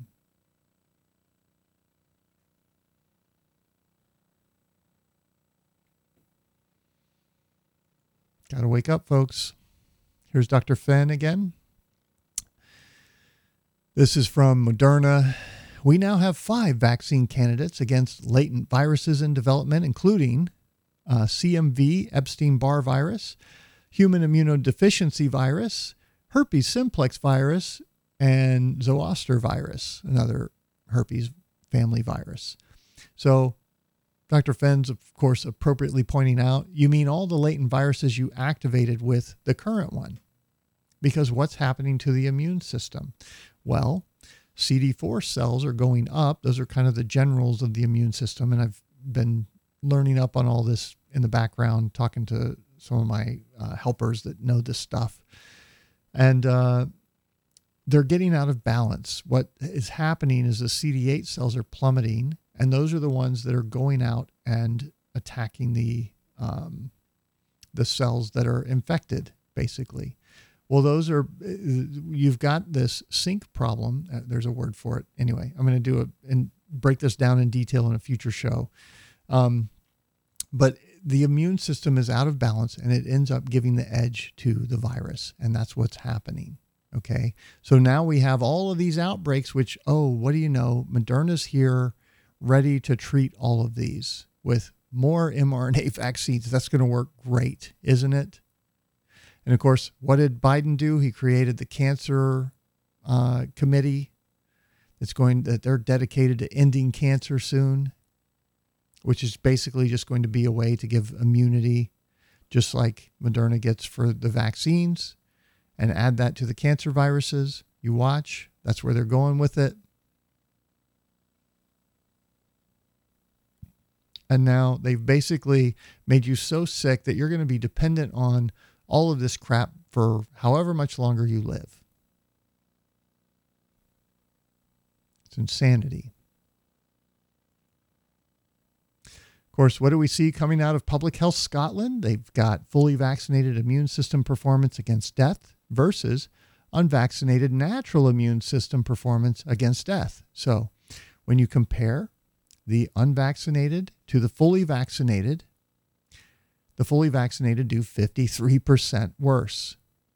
They're more than twice as likely to die. So Public Health Scotland is going to address this by no longer publishing the data between the vaccinated and the unvaccinated because, well, the conspiracy theory, the misinformation, they'll, they'll use it to spread misinformation, and the anti-vaxxers will get it and make people think that the vaccines aren't working. So they're just going to make this one go away by not publishing the data anymore. What happened at the C D C? Oh, yeah, they're not publishing large portions of their data either. They just came out. In fact, they've only published a very small sliver. Why? Well, because they're lying. Because there's a nineteen eighty-four law in the Federal Register that requires them to lie to the American public about vaccines and their safety, even if they're not safe. And this is fine. You should not worry about it at all. You should just accept their lies as uh, gospel and do whatever they tell you. So some wastewater analysis came out, but turns out they've been hiding massive amounts of data, especially this eighteen to forty-nine-year-old group, the people who least benefited from those all these shots and so forth, and they're hiding what's happening with the boosters. Why is that? Could it be because of the lipid nanoparticles used in the vaccines? That with each injection, they become the risks just skyrocket? And the pigs, after the second injection, they all started having heart attacks? Could that be what's happening and they're hiding that data? Absolutely, folks. This whole thing is rigged. Here's the scam in Australia. Good evening. Victoria's first purpose-built quarantine facility in Melbourne's north, giving guests access to fresh air, will start accepting unvaccinated international travellers from Monday. The trouble-plagued hotel system will soon be consigned to history, but five hundred sixty staff will still be employed to run the new isolation hub. Mimi Becker reports. A two hundred million dollars quarantine facility two years into a worldwide pandemic, but the state government insists... Oh, look, it's not a prison. They've got elephants. The towels are folded like elephants. It's not a white elephant. It would have been great in twenty twenty, but here we are now. This will be a resource that we will um, always look back on and say, what a great investment. The site will mm. have the capacity to... If all you have is a hammer... everything starts to look like a nail. Host up to one thousand people from April, but when opening on Monday, just ten unvaccinated travellers are expected to arrive. The way it's built, though, is that you can scale up and scale down. We can run it as um, small, the two hundred fifty or the five hundred. There's single, double, family and accessible rooms, all with en-suites. Guests will be fed three meals a day, with the hub's major focus on ventilation and infection control. We always knew with these hotels, it was a challenge to get uh, the ventilation standards, and we, um, you know, took a lot of time to, to ensure that that was safe. Uh, here, when we're in open air, no corridors, uh, it is a lot easier. Right now, Victoria can accept just two hundred fifty unvaccinated travellers a week who will be forced to pay to stay on the site. But members of the community and frontline workers who are COVID positive and cannot safely quarantine at home will be welcome for free. Whether it's uh, the next variant, the next pandemic, whatever it is, we are ready now with a oh. purpose-built facility. After private sec- and they'll just keep funding it, right? It's no problem. Just like this is just like the one in Houston that they built. Remember, we covered the security guard that was getting paid like sixty-eight dollars an hour, and they never accepted a single patient at this hospital they constructed. Spent tens of millions of dollars.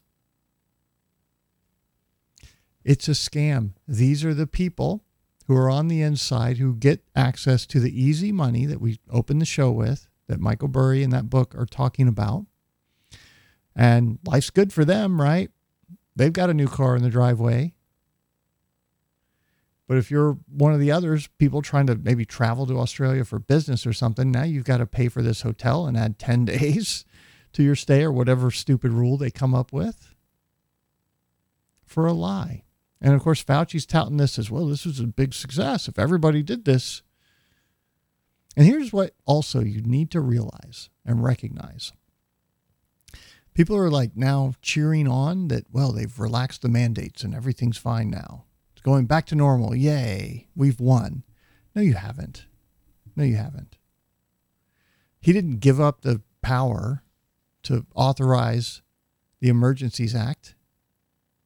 He set precedent to be able to do it at the drop of a hat and have seven days to, you know, roll out whatever kind of tyranny he decides. Unchecked. All of these things have been done to set precedent so that the next time, and we're just in a, we're in a lull where they're going to pull it back a little bit, give us some freedom, let, let us think that things are going back to normal. This is the whole mass formation thing that Mateus talks about. And they pull it back, and then here. Oh, now we got this. Sorry. We're going to have to lock y'all down again and do all these things all over again. It's for your safety. Not, uh, not that, definitely. Security issues plagued hotel quarantine. There will be no private security at the Commonwealth-funded site. Instead, thirty police officers and oh. P S Os will patrol every week. This facility will have a twenty-four seven um, presence. Um, oh, there'll be three shifts a day. For the people staying here, the biggest difference to hotel quarantine is the fact you're allowed to leave your room to access and enjoy the fresh air from your balcony. It's as safe as oh, we can make so it. Wonderful. Yes, I mean, none of these programs are risk. I mean, and this is all like complete bullshit at this point. We know it's all just utter bullshit. And they'll just keep going, keep going. Meanwhile, at least small plane crash in the middle of a Florida neighborhood. Died in a small plane crash on the west side earlier. Two this people yesterday morning, and now the tra- national tra- safety. Find a plane that had gone down and uh, have died after a plane crash into a Polk County. They're investigating a small plane crash. County's John Wayne Airport. John Wayne. Con- There's a one hitting the freeway and blowing up. There's one that we covered where the train came through and hit the plane, tore it in half seconds after they pulled him out. Now that one's old. His mother, seventy-year-old Deb Velleman, is missing in the water off the coast of Panama, along with a woman from Illinois. The plane they were in crashed in Panama Bay. There's another one. Four family members dead after small plane crashes in California. That one's December of twenty twenty-one.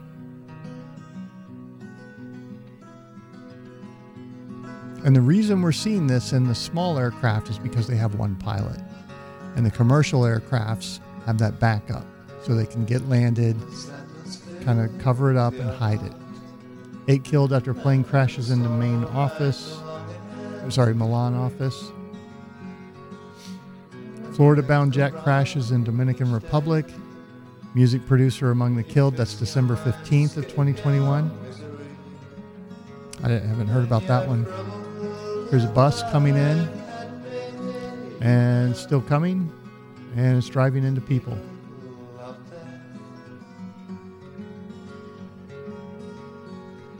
Whoops. What happened?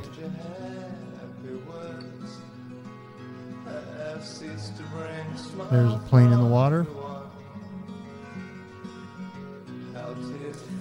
Two people uh, injured after small plane crashes in Winter Haven. That was, yeah, I don't remember when. There's the pilot they pulled from the train. That was January twelfth of this year. That was last month, I believe. Two men critical condition. U S denies request to help fund two Americans missing after Panama plane crash. That's from January of this year as well. Folks, it's happening, okay? It still hasn't broken through yet, but we're getting very, very close to this coming out. At least small plane. Here's what's going on in Israel. So while you had the thing in Ontario happening, some people came in to camp in, uh, uh, I forget what city it is, Tel Aviv, I believe. And the police just decided after five days to come in and steal their shit. So they're dragging their tents away. Look at this. They're just taking people's property and destroying it. They don't. And this is Gal. She's one of the activists there. Uh, she's a lawyer and uh, so forth. They don't even give us a few days to make it ourselves, to do it ourselves. Just some, you know, decency to... They didn't give any warning. They just came all at once at night when we are less people here with all the trucks and heavy forces and aggressively destroyed everything. When you have a monopoly on violence, you can get away with this.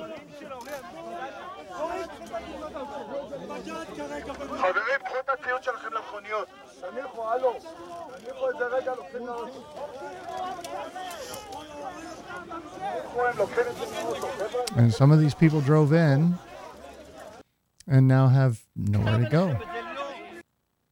Have nowhere to sleep. It's uh, saying that they can still be here, or I haven't read it, but nothing that says that they're going to be evacuated. So we didn't have any alert to what is happening now. And people are just, they're kicking people to the streets, you know? People are here from all around the country, not all of them with their own cars, and now they need to find places to sleep. It's un-fucking believable. Seriously. Look at all the destruction. Can't believe this.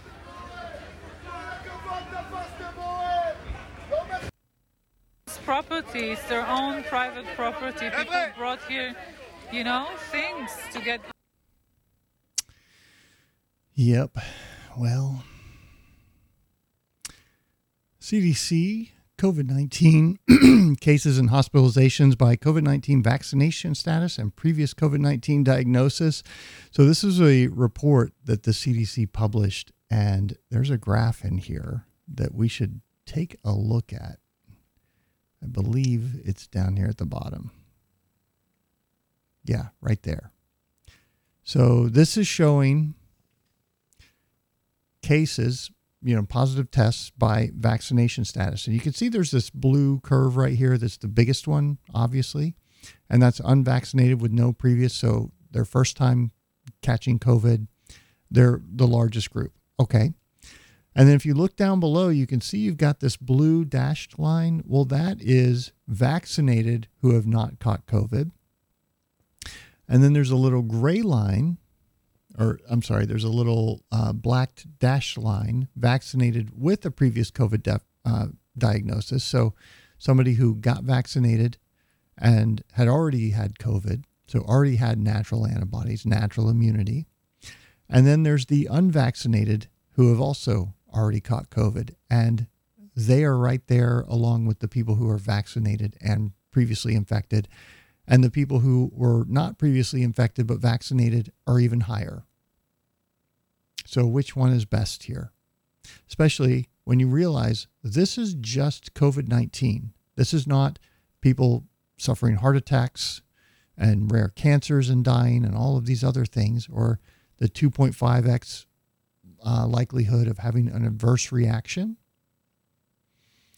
If you get vaccinated after already having natural immunity, this doesn't even take that into account. So the true picture is far, far worse than this. Everything they've told us is a lie. It's all a lie, folks. Oh, yeah. Okay. And well, you can see down there at the bottom, it says your account is suspended and not permitted to perform this action. It's trying to refresh or something. So this is it. I can't even click on those anymore. They've deleted all of them. And why? Well, I think that it has a lot to do with this right here. When six weeks ago, when we did the show about what's in the Moderna patent being in the SARS-C o V two virus, that broke to the mainstream. Now, it's been deleted because what's happened, they've come out and said, well, it's in the patent, but it's not patented. So, and it's very common. They threw everything in there. So, and I'm trying to like get to the bottom of, well, why did they do that? Why did they include it? I'm not really sure. Um, but I will get an answer on that when I, when I can, when I can figure it out. But I think this narrative is really breaking. And here's the C E O of Moderna addressing this question as well. The origins of COVID. We've all been trying to understand how this started and whether or not this did come from a lab in Wuhan. Uh, let me ask you what the Daily Mail is reporting. It says more evidence COVID was tinkered with in a lab. Now scientists find the virus contains a tiny chunk of D N A that matches sequence patented by Moderna three years before the pandemic began. Your reaction, Stefan? Now, not patented, but included in the uh, not patented but category is how the mouse described it. What can you tell us? So my scientists are looking into those data to see. Of course, he's on the patent, right? You remember that? He's on like one hundred patents because he's such an incredible C E O that he's not only running the company, but he's uh, involved in the, he's a driving force in getting all these things patented too.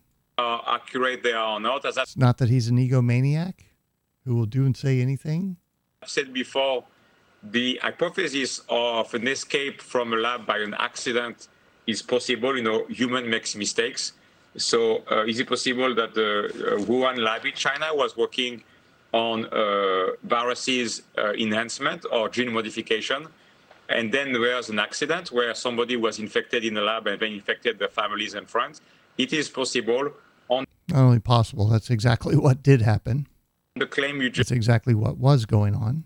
Just uh, mentioned, uh, the scientists are analyzing to know if it's uh, real or not. Yeah, I mean, I mean, I was struck by the line, it matched a genetic sequence patented by Moderna for cancer research purposes, Stefan. Yeah, and that's the type of things that the team is looking at very carefully to know is it is it real or not. Okay. So it, it takes a bit of time to analyze yeah. all. Mm, yeah, yeah. It's going to come apart. One of this is Dana Delany. She is one of Bob Saget's friends. She fell down some stairs after passing out, and she's going to have it looked at. There's the federal law, of course, talking about the C D C. This is such a brilliant explanation or uh, graphic to show people, because what you have on the left is the U S C D C data. And you can see blue is fully vaxxed, red is unvaxxed. Or, uh, wait, I might have that backwards. I do. On the left is the U K data. On the right is the U S data. Now, red is the unvaxxed, and you can see in the U K, it's looks like a, less than a quarter.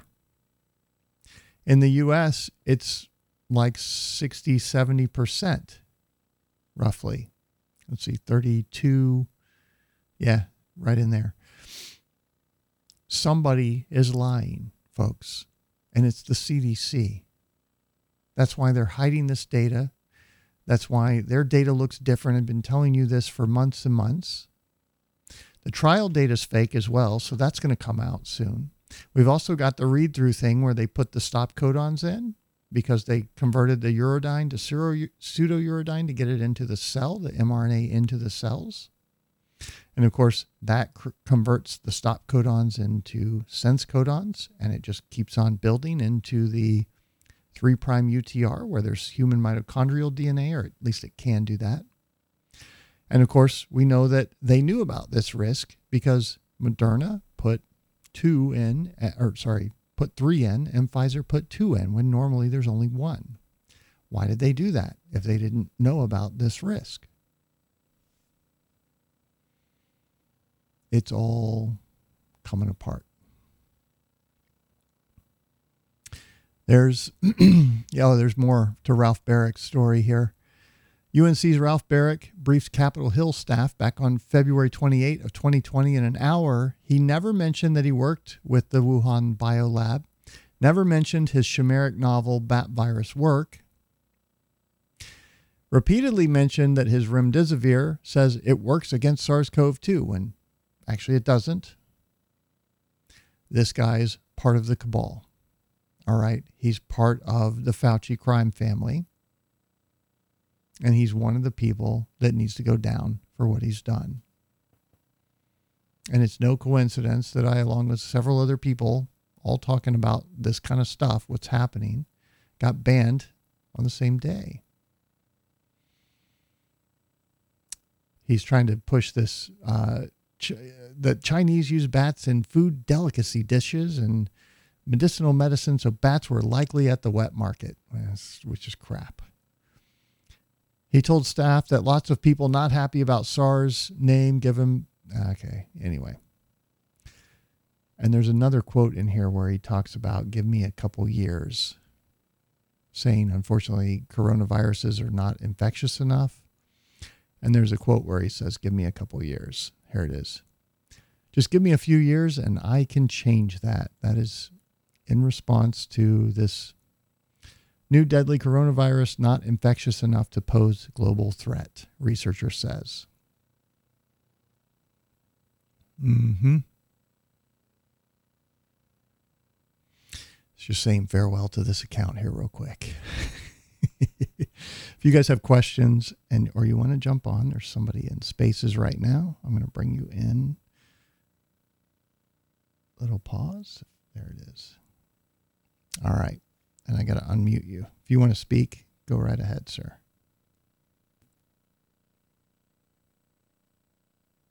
Can't hear you, though. Little pause. Hey, Sam. How hey, you doing? Doing great. What's on your mind? Well, I've got some good news out of New Zealand. I don't know if you've heard about the High Court's decision down there. I think so. Uh, they struck down Jacinda's uh, mandates, right? Do you know the details of it? Yeah. Yeah, so they gave her a big old kick in the dick. And um, they, so what they did is they um, they overturned uh, the mandates for the military and the police. So Perfect. obviously that's a that's a yeah, that's a huge win. But the mm-hmm. police did come out and very self-righteously say, what a great win. All the off, all the officers who uh, were stood down, please come back. This is an amazing thing. So they're almost taking credit for it, which is a bit a bit sad. So that's that's some good news. Mm-hmm. Um, now, you you posted a, a small clip from a show in Australia called A Current Affair, where they had um, the Queen and the hospitals using ivermectin. Do you remember that? Yes, I do. I do. Um, I don't know if it might be now, in here. I'll look for it while you're talking, but go ahead. So a lot of people weren't sure if this was real or not, um, because it was real. But uh, yep. A Current Affair pulled that show almost immediately. You know, as soon as people started pointing out the fact on, on Twitter and other places, they did put that out. But there's a really nice video of a, a nurse who's a whistleblower from six months earlier, an Australian nurse, thirty okay. years in the practice. And uh, she comes out very clearly and speaks very vocally, and saying that anyone who comes into hospital who is vaccinated gets ivermectin. Oh, anyone who's wow. not, well, yeah, no, it's, she's amazing the way she speaks. So I'll, um, you don't follow me from this uh, Green Eggs and Ham account, so if you want to give me a follow, I'll I be will, able to send yeah. that through to you afterwards. Okay, we'll do. Sorry, um, but yeah, she's amazing. She.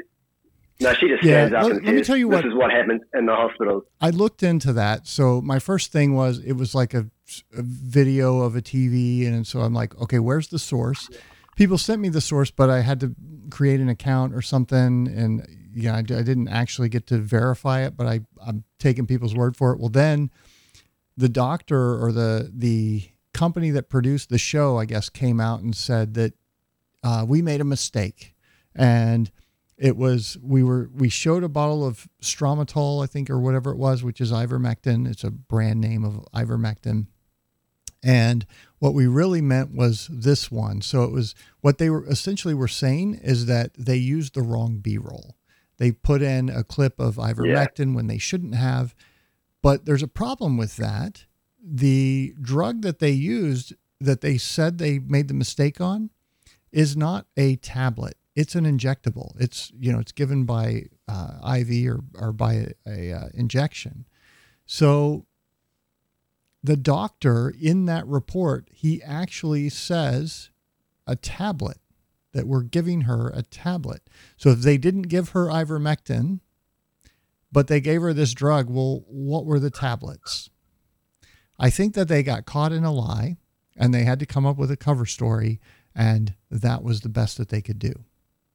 And I think that doctor's comment yeah. about it being a tablet was the was a very big tell. And I, and I think that they did get the story right, but they can't have the truth get out there like that. No, absolutely not. Um, now, you mentioned something about wastewater before. Now, this is something that I've been really curious about in regards to what's happening with the, whether it's graphene or spike proteins, all this wastewater or recycled water. Do you have any idea what might that, what effects that might be happening, like carrying um, the shedding over to us? Do you yeah, have any idea? I, I, I'm wondering about that. So um, here's what they did. They were collecting wastewater, and there's a little, this is the, the uh, New York Times article. Uh, let me see. They were doing it to basically check for the variants, to do D N A sequencing or whatever and see what variants are showing up in the population, because that's a good place, I guess, to study it. Um, they, let me think. Tell me what you were asking about again. I got lost. Well, the reason, I, the reason I'm asking is just because I'm doing oh, everything yeah. I can to keep myself and family safe from being around people who are potentially shedding, because yeah. we still don't know how much gra- graphene we're taking in or how we're taking it in or if we're taking it in, Yes. apart from what we're seeing on, on slides. Basically, and blood slides. Is, yeah.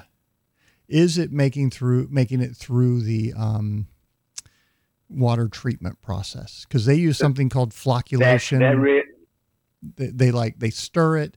They put some chemicals in that has the sediment fall out and kind of purifies the water, and then they run it through some filters.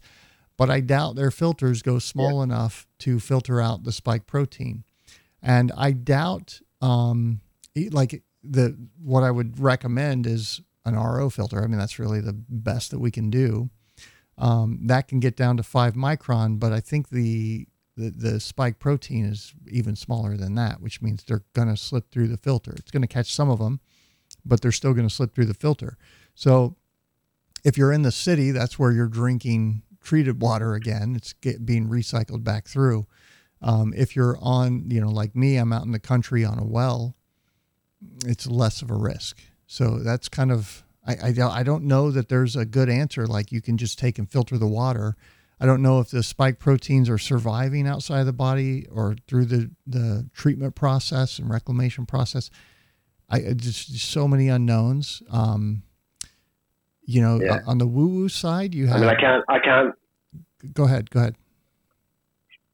Yeah. I mean, I can't stop showering in it. There's not right. much I can do there. I mean, I can drink bottled water, yeah. but as far as the showering and just that sort of type of contamination, there's not much you can do. Exactly. And, and the, the weird part about it is Snippy, J J Snip four that I follow and talk about sometimes. You know, he's part of the Cliff High clan and all that, um, and and talks about his dreams and so forth. He was saying, get a water filter, that it's really important to get a water filter. Everybody needs a water filter. And he didn't really know why, and we didn't really know why. I think that might be the reason. Yep. All right, Sam, just before I jump off, mate, one sure. more question. How is it, how is it a macroeconomist as smart as George Gammon cannot understand how a bridge convertible currency works?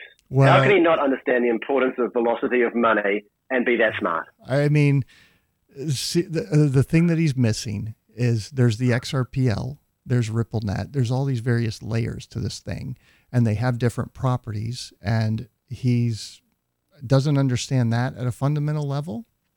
And like, I've reached out to him a few times. I've sent him emails saying, hey, George, you want to come on the show? And he responded to w- one tweet today saying, I turned down all requests for people to come on my show. And I'm like, don't take it personally. I said, I don't, but you're, you're not even asking the right questions here, and you don't know what questions to ask. And you've got all of these smart people in the X R P community offering to like sit down with you, bring, the, bring you on their show so that you can understand this and communicate it to your listeners.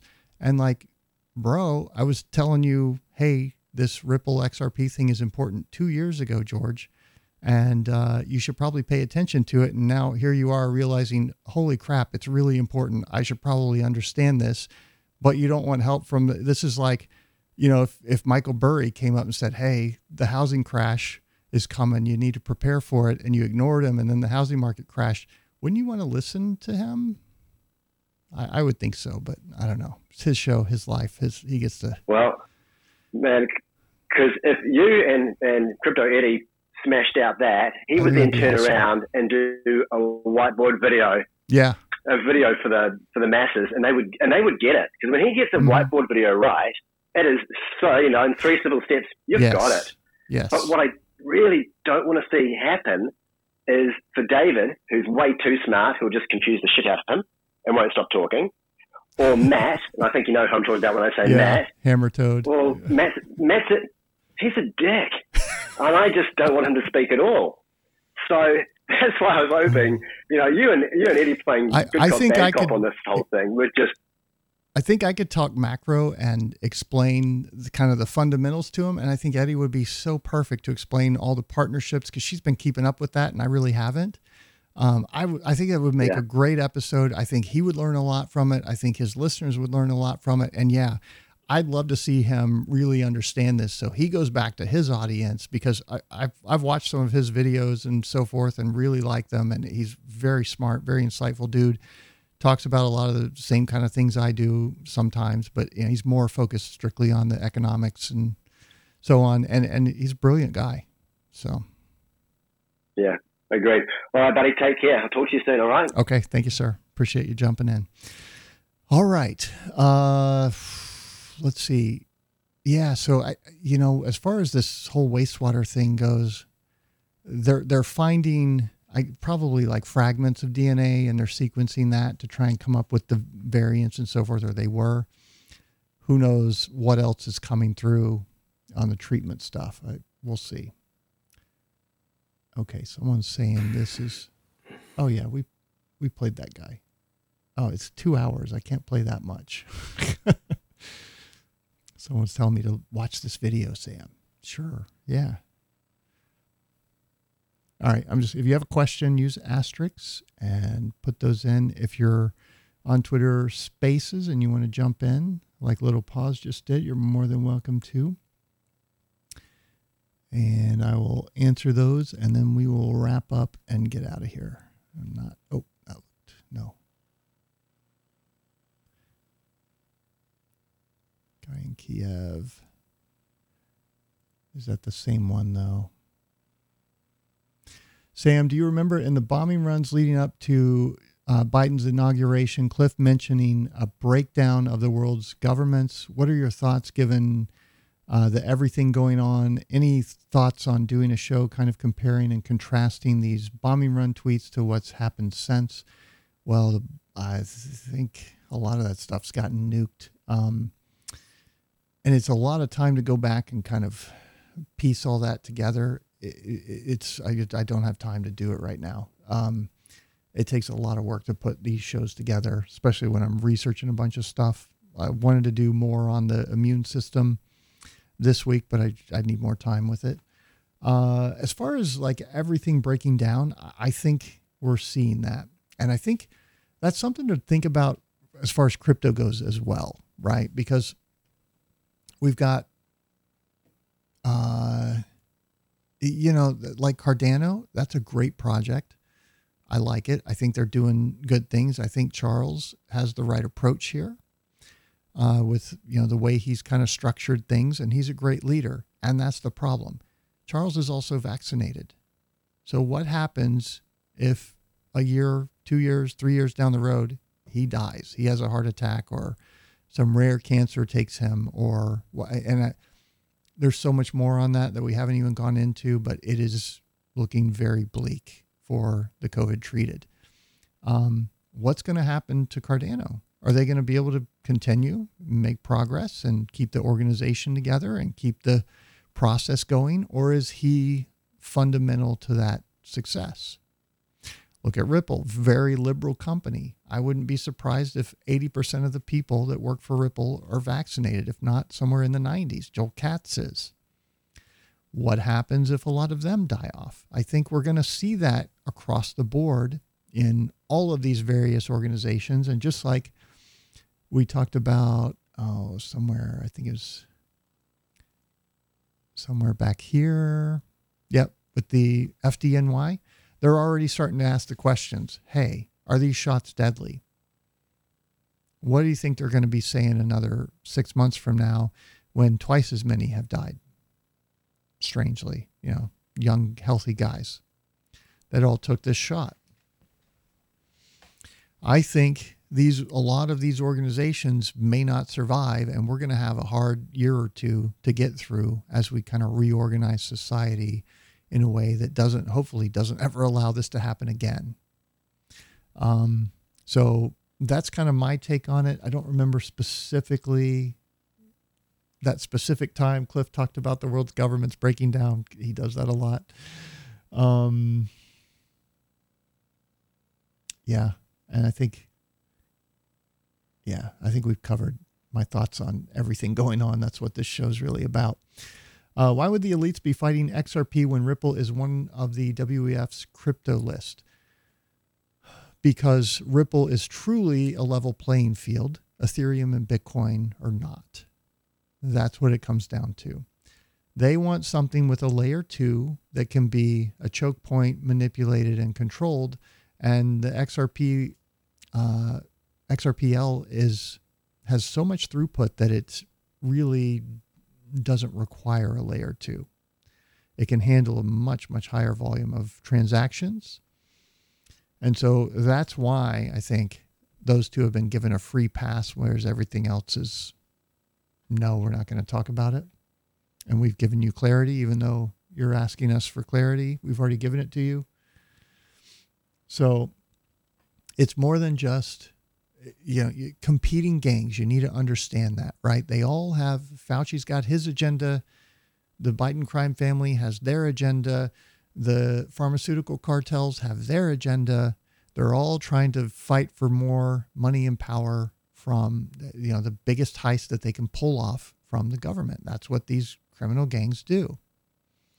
And so it's not always as clear as, well, this is the one because we control it kind of thing.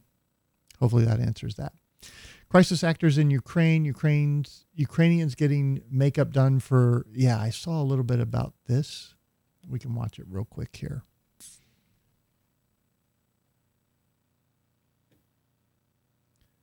Hopefully that will load. We'll give it a second. But yeah, I saw they're putting on some makeup and so forth and shooting things. And then why are they also running around with these uh, plywood cutout A K forty-sevens? Like, what the hell is going on? I have no idea. And again, I think this is part of them trying to cover their tracks. Not loading. It may not like my streaming service. There we go. Yeah, this is the one I saw.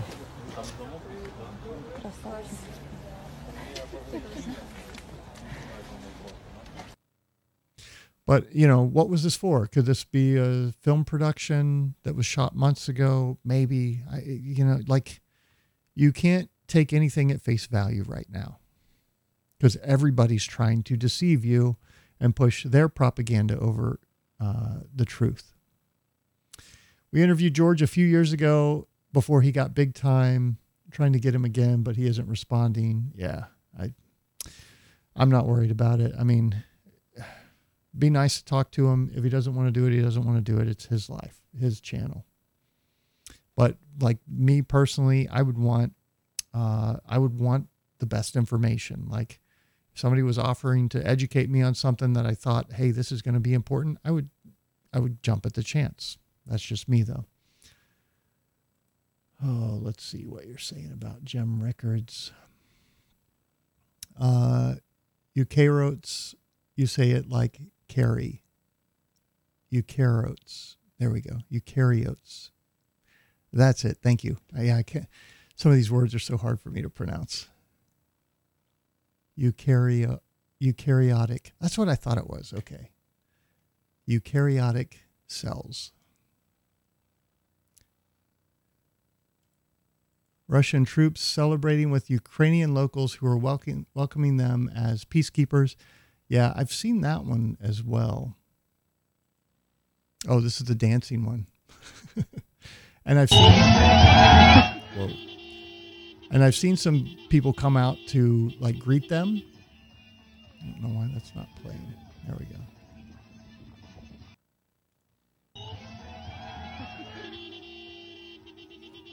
So you've got some guy doing, I don't know, some kind of Russian dance. And then some other people, I think, join in. There's music.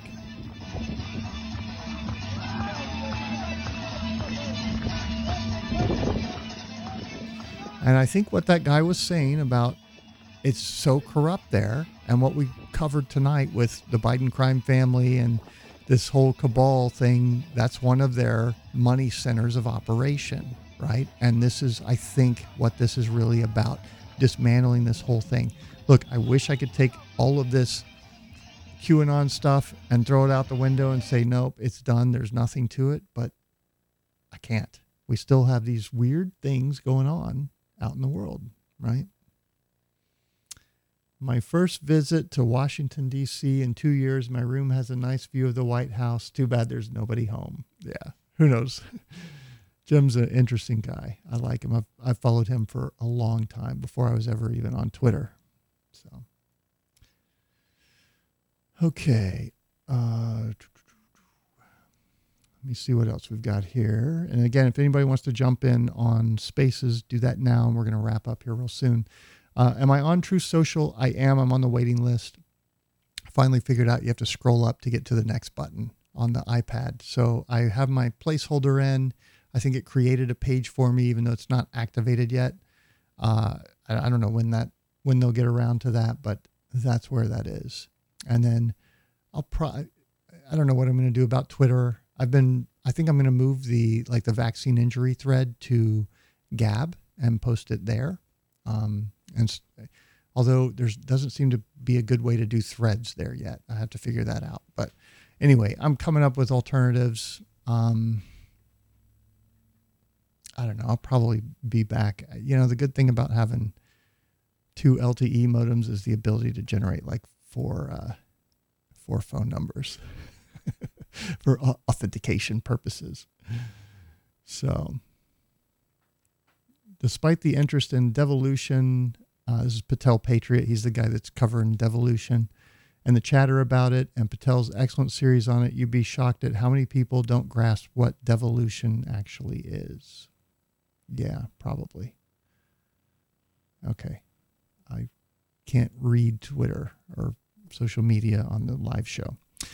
Okay. How often am I on? I do shows on Sunday, and then I come in other times. Uh, just, you know, when I have something important I want to talk about. I would like to get a video in on um, Tiffany Points Dover. She's the nurse that uh, took the shot and then fainted when she went in front of the cameras. And then I think she died. And I want to break down, like just do a, you know, probably five or ten minute video walking through that, explaining what I think happened and the evidence that, that supports the fact that she's dead, that the family took probably a ten million plus settlement deal after she had the adverse reaction before she died. I think she died later. I think that might've been her at the hospital because there's a picture where she shows up to work with a mask. She looks bloated. That could just be inflammation. And I think she died in a couple months later. And that's when they posted the uh, Instagram. So I want to lay all that out for the one year anniversary of her death and push that video out there because I think that's an important one for people to understand as well. And it will really, I think, get some people to wake up when they realize, holy crap, this woman died and they covered it up so that they could keep pushing these shots. So there you go, folks. Hyperinflation is coming this year. I think we, it could be weeks and months away. Maybe not, but it's we're, it's on our doorstep. You need to prepare for it. Uh, you need to prepare for society breaking down and gas being five dollars, ten dollars a gallon. How's this all going to work? It's going to be a lot, a lot, a lot of disruption.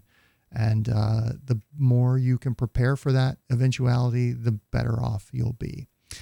All right, patreon.com slash to the lifeboats. That's the way you can support the show. Don't do ads and all that crap or commercials. Well, some of you watch a few on some of the hosting platforms, but that's just to keep the content hosted. Um, patreon.com slash to the lifeboats. That is how you support the show. Thank you very much. We'll catch you all next broadcast. Bye, everybody.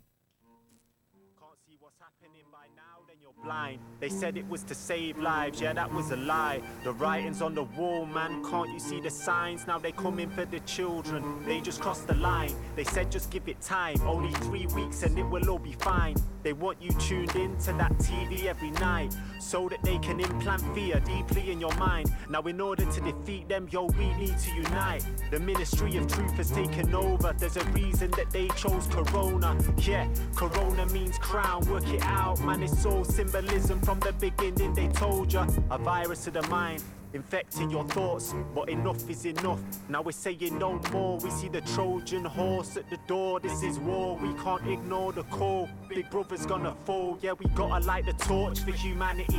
Hey. Cause nineteen eighty-four wasn't fantasy. Hey. George Orwell was warning what the plan would be. Hey. Now you can see it all in their strategy. Yeah, they wanna call us conspiracy theorists, but right now we're the ones that are seeing the clearest. This is social engineering. How many alarm bells have to ring before people start to hear them? Serious. Ah, can't you see this is deliberate? They hand out sanitizers and masks, but not vitamins. McDonald's stayed open, same time the gyms didn't. The only pandemic is cognitive dissonance. Yeah, this is totalitarian. People are waking up, so they need to keep scaring them, declaring new waves and new variants.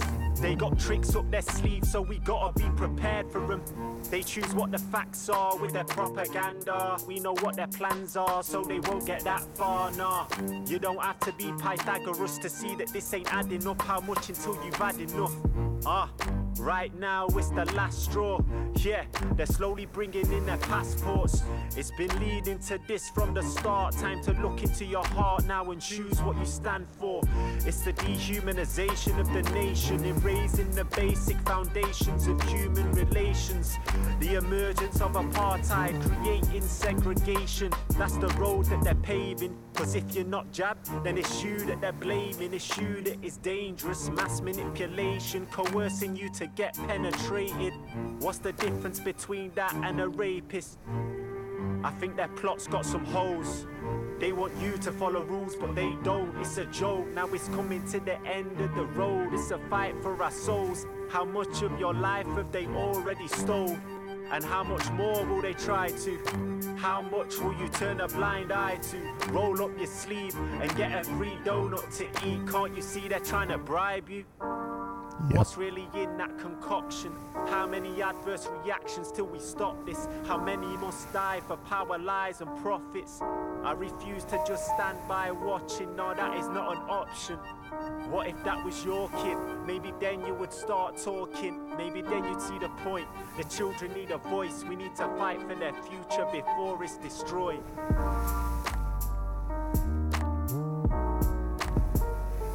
We have to stand up and say no. It ends when we decided to be so. Good night, everybody.